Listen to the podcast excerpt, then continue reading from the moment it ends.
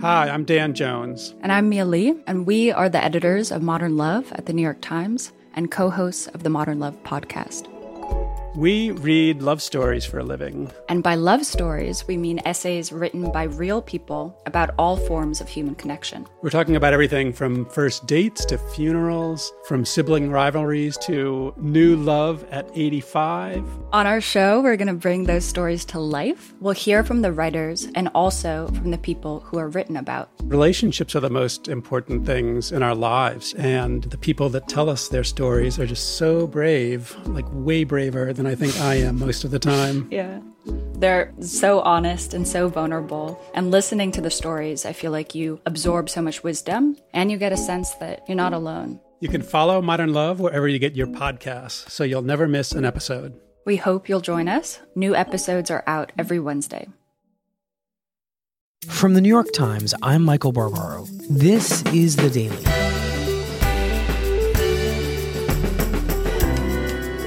Today, why Vice President Mike Pence is publicly declaring his loyalty for the president and denouncing Times reporting about his political future. And they endured the traumas of civil war, then life under ISIS, the stolen childhoods of young Syrians. It's Tuesday, August 8th. New reports claim Vice President Pence could be running a shadow campaign to run for president in 2020 if the president, Donald Trump, does not. This morning, the vice president firing back. Vice President Pence is pushing back hard on this New York Times story, as are other White House officials. Glenn Thrush, I want to talk about this pretty fascinating situation with the vice president over the past couple of days. It started with a story in the New York Times. What actually happened? Well, it started with my colleagues Jonathan Martin and Alex Burns writing what should be in most White Houses a fairly conventional story that the vice president is building out his political team and that he's got aspirations beyond being the second banana and actually mount a 2020 campaign. But the story, I think, took on a greater sense of urgency because of the political predicament the president is in. He just uh, suffered this immense rebuke in the Senate. You have him, according to a Quinnipiac poll last week, at 33%. His, his approval rating, right his national approval rating. You have some erosion among core Republicans to the point that Kellyanne Conway, his faithful spokesperson, admits that he, they've seen some erosion. His approval rating among Republicans and conservative and Trump voters is down slightly. It needs to go up. They are telling him just enact your program. Don't worry about a Congress that isn't supporting legislation to get big ticket items done. And don't worry about all the distractions and diversions and discouragement that others who are still trying to throw logs in your path are throwing your way. and most importantly, you're starting to see independent support among independents absolutely collapse. So this guy is really vulnerable. And so the story was widely interpreted as an indication that Pence was planning for Trump to fail. So, what's the evidence that Mike Pence is actually starting to think about or debate or plan or plot to run for president in 2020? Uh, he has his own political action committee, the Great America Committee, and he's had, by the way, long-standing connections with the Koch brothers financial network. And Koch brothers like to fund Republican presidential candidates particularly ones who are have this agenda of extremely low taxation and deregulation, which is where Pence and Trump actually have a lot of overlap. Summertime, we're going to cut taxes across the board for working families, small businesses, and family farms, and get this economy moving again. And finally, the the really big tell here was hiring Nick Ayers as his new chief of staff. The barometers for judging someone's electability is not national polling and it's not fundraising. He's a longtime political consultant, somebody who's worked on presidential campaigns. If it were, then Hillary Clinton would have never lost to Barack Obama, and Rudy Giuliani would have never lost to John McCain or Mike Huckabee. You don't have a Nick Ayers around. So and we should say President Trump and his team worked mightily early on to keep Nick Ayers out of the White House. Hmm. You don't have a guy around like that if you weren't planning for a significant political future. Glenn, how did the vice president respond to this line of reporting that he was eyeing the presidency himself? He really became uncharacteristically outraged. He put out a statement essentially accusing the Times of making stuff up, mm-hmm. which is not true. Jonathan and Alex talked to more than 75 Republican operatives for this story, and called the story disgraceful. Quote, whatever fake news may come our way, my entire team will continue to focus all of our efforts to advance the president's agenda and see him reelected in 2020. Any suggestion otherwise is both laughable and absurd. And why do you think he went so far in his denunciation of the story? What was that about? Audience of one syndrome. Notice that Pence did this publicly. This wasn't the kind of thing where Pence could walk up to the president with his hands in his pockets and say, "Hey, buddy, you know I have your back." Mm-hmm. This story is this story is ridiculous because they don't have that kind of relationship. Mm. I don't think Donald Trump has that kind of relationship with people. He has a commanding relationship, and everyone else is subservient. And I just don't think that that is the kind of conversation where a private interaction would have done the trick. That's why Pence had to go public, and it's why he had to give such a grandiloquent uh, articulation. You're saying that because they don't have such a close relationship, the vice president needs to use the media to get to the president. Look, everybody around the president uses the media to communicate with him, hmm. but the vice president and president are supposed to have a personal relationship. That's kind of a core. If you look at the origin of their relationship, very few people wanted to be associated with Donald Trump at the time that Mike Pence accepted his vice presidential invitation. Trump appeared as if he was going to lose ignominiously. And at that point in time, Mike Pence appeared to be en route to being defeated for reelection as governor of Indiana. Right. So these two were brought together by mutual political necessity. And I think that is the core of their relationship. And it's the greatest honor of my life to serve as vice president to President Donald Trump. I'm proud to call him my friend. And then finally, I think Pence has double proven his loyalty. And I think one of the reasons Pence had to prove his loyalty is because after the Access Hollywood tape. I don't even wait. And when you're a star, they let you do it. You can do anything. He was very seriously considering either bolting from the ticket. I don't condone what was said, and I spoke out against it. Or toning down his involvement in the campaign. In fact, he took a couple of days to pray on the matter. But the other part of my faith is I believe in grace. He is somebody who does an awful lot of prayer. I've received it. I believe in it. And that did not sit that well with a lot of the folks in the president's inner circle. And we're called to forgive as we have been forgiven. And last night, my running mate, he showed the American people wasn't at heart. He showed humility. So I think part of what you see with these overt acts of loyalty, some would say over the top, has to do with him proving to the president that despite that Access Hollywood experience, that he is a devoted member of his team. Ah, so what you're saying is that there's still an effort to prove his loyalty all the way back to moments in the campaign where it might have been questioned. Well, look at what happened at the end of Reince Priebus's term as chief of staff. Look what came out at the very, very end.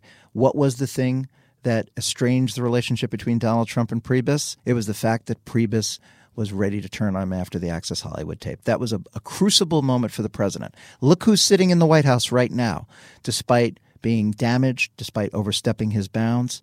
Who? Steve Bannon. Bannon stood by the president and urged him to fight back like hell after the Access Hollywood tape. That is a line of demarcation for the president, and Mike Pence was on the wrong end of that line. So finally, Glenn, this president has been willing to put a tremendous amount of pressure on members of his administration who he thinks have strayed. He has been talking about essentially getting rid of his attorney general for weeks now in very public slow motion fashion. So, what might we expect from President Trump if he perceives that his vice president is a possible contender for his own job? Look, if he publicly perceives that Pence is gunning for him, all bets are off and he'll do whatever is necessary. But that is why Pence's over the top statement was so over the top. He had to prove to the president that he was not behind that story. The question that really remains is whether or not this did any damage. Will Trump believe Pence when Pence says that he's really not doing all of this? If I know Donald Trump, I would say that there is always going to be a scintilla of doubt in his mind about Michael Pence. It started with the Access Hollywood tape, and I think this story compounded it. Glenn, thank you very much. No worries.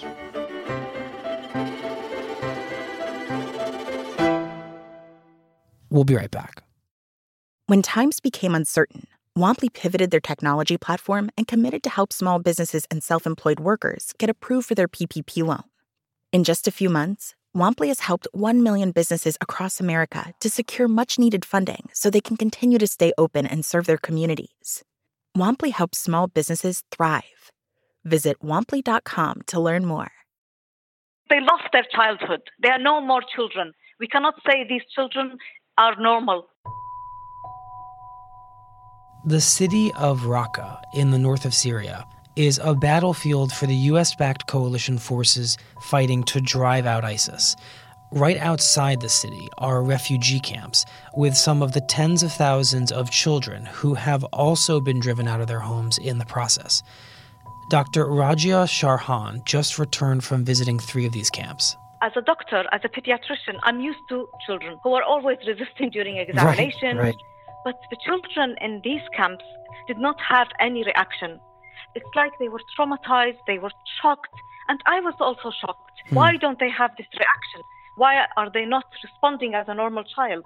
So even if you're putting a needle in their in an arm or touching a, a, a foot or a finger, you're saying there's there's basically no reaction. No reaction to the point that even their body language, there is no body language, there is nothing. You can just feel that they are depressed children, they are traumatized. But unfortunately, I could not do anything for them. They need a lot, a lot of psychosocial support. Wow. These children were even afraid to see the outside world again normally. They think everything around them is going to kill them. Everything. Yes. My colleague Somini Sengupta met one of these children. Mohammed, an 11 year old boy who had just run away from his hometown after ISIS seized it to his father in Lebanon. He told Somini his story. Yeah, so I met this boy named Mohammed, and he grew up in a town that was uh, not so far from Raqqa. Um, and Raqqa had been taken over a couple of years ago by the Islamic State, and they kind of made it their capital. Um, in Mhm. Syria, and because it was their de facto capital, their rules were, you know, enforced to the max. So women had to cover themselves from head to toe, could not leave the house without a male um, escort. Um, and Mohammed remembers when they came in, and his uh, school, which was an ordinary white schoolhouse, they painted it black. They raised their flag on it. They, of course, closed the schools. They told all the boys that you know they had to wear these long pants and shirts. So even when he wanted to dive into the river for a swim, he had to wear a shirt. Um, he had to accompany his mother to the market anywhere where she needed to go because he was the eldest born son. Um, and he remembers when he would be at the market with his mother, he remembers being compelled to watch an execution. He said he didn't want to see a beheading, but that was the rule. If you were out at the market You had to and an it. accused criminal was was being executed, you had to stand there and watch. So he said, you know, I grabbed my mother's hand tight and I tried not to see. And it- he remembers his mother saying, you know, God help us. Is Muhammad's story similar to the wider reality on the ground for children in Syria right now? What are they experiencing? You know, Muhammad really embodies the trauma that Syrian children, millions of Syrian children, have lived through. Not just ones who have lived through ISIS controlled areas. Because remember, if you were living in an area controlled by some other rebel group for years, you were dealing with barrel bombs or, um, you know, shelling. If you were living in a town that had been besieged by one warring party or another, and mainly it was Assad's forces surrounding, besieging rebel held towns, then food wasn't Mhm. getting in. Um, one man who was a former Raqqa resident and who was helping out in one of the displaced people's camps, he told me that children would run up to him and ask him for guns. And children would divide themselves into ISIS and counter ISIS militia and continue to play war. So they're playing out the the reality and the trauma of the conflict they've been through. That's they're right. not playing like regular children. No, because they have not been able to play like children before. Their entire world has been transformed. Um, And I was very, very struck by a survey that Save the Children did very recently. They surveyed a number of people across Syria. Nearly half of the adults they spoke to said they knew a child who had stopped speaking. Really? Or who suffered from some sort of speech impediment. So, you know, literally, children have been forced to live through and watch things that are unspeakable. So, you understand the brains of children and how they develop. If you could look forward to their adolescence and their adulthood, what do you expect the lingering effect of these traumas will be? Yes, uh, this this is really worrying, and also I have discussed this with the doctors and nurses inside camps that these children need special care. These children have to be dealt a different way. They have to be stimulated. We have to try to bring back their childhood through providing uh, friendly spaces for these children to play, to return at least to what was considered for them as normal. Otherwise, we will lose them as adults, and they will not even be able to face life and to be productive and to merge as part of the society. It will be very difficult for them. So, our role is to re establish their childhood again, give them the confidence as children to play normally, not to fear from the environment, mm-hmm. not to fear that someone will kill them. That sounds close to impossible to me to re- to recreate childhood. First of all, it seems it would be difficult to, to essentially turn back time, but also they are in these spare refugee camps. That there are not playgrounds or you know the normal infrastructure of a of a happy childhood. So, do you think that that's possible? It's true. I fully agree with you. It's not easy. It's not easy. But if we don't start now, we will lose them. It's just starting by simple things creating spaces for these children inside these camps. Mm-hmm. So we can start from this beginning, although it's from scratch, it's from zero ground. But at least we can ensure that they have a chance and they will have a chance to live normal.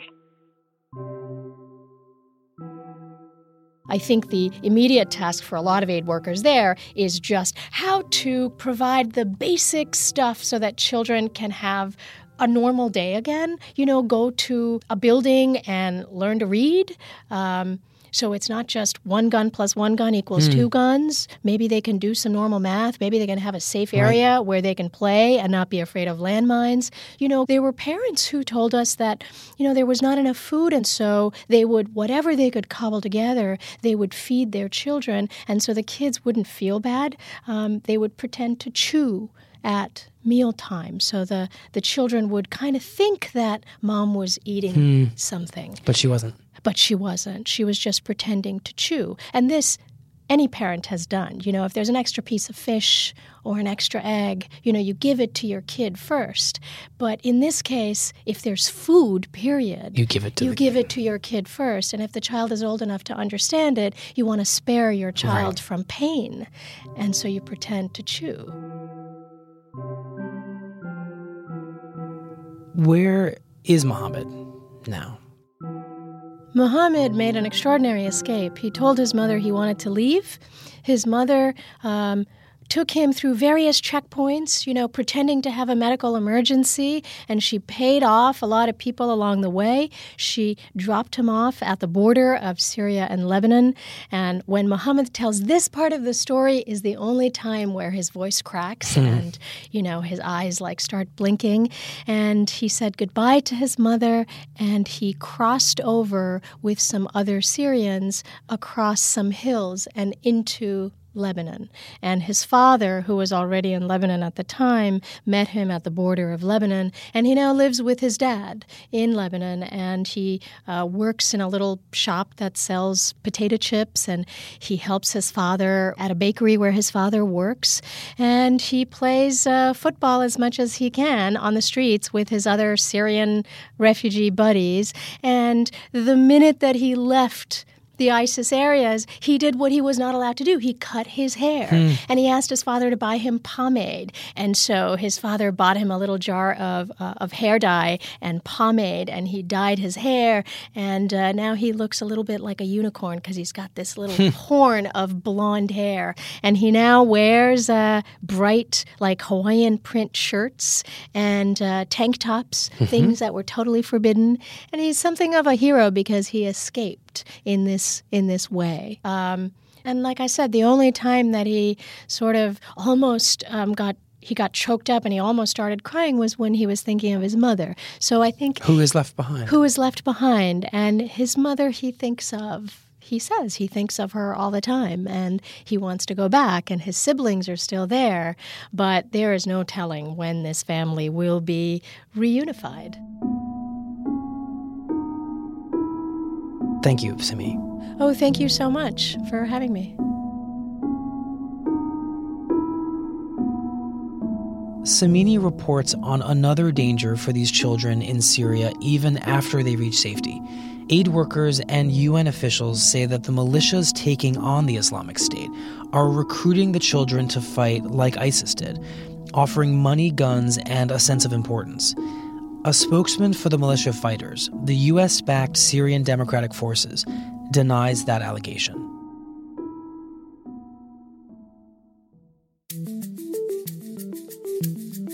Here's what else you need to know today.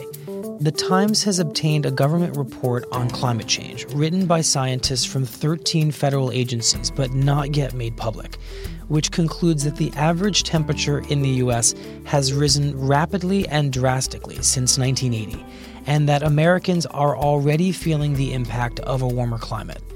A government official who worked on the report told The Times that he and several of his colleagues are concerned that the Trump administration, which must sign off on the report before it goes public, might change or suppress it.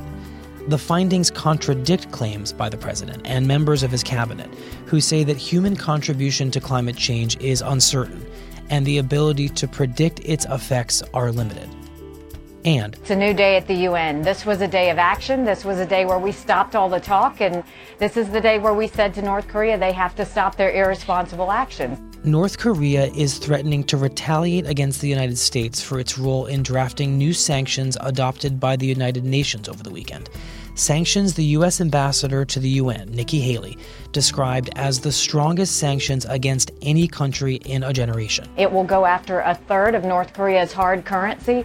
It bans coal, it bans iron, it bans um, additional laborers that they can send overseas. It, it has quite um, huge implications to North Korea. We hope they take notice.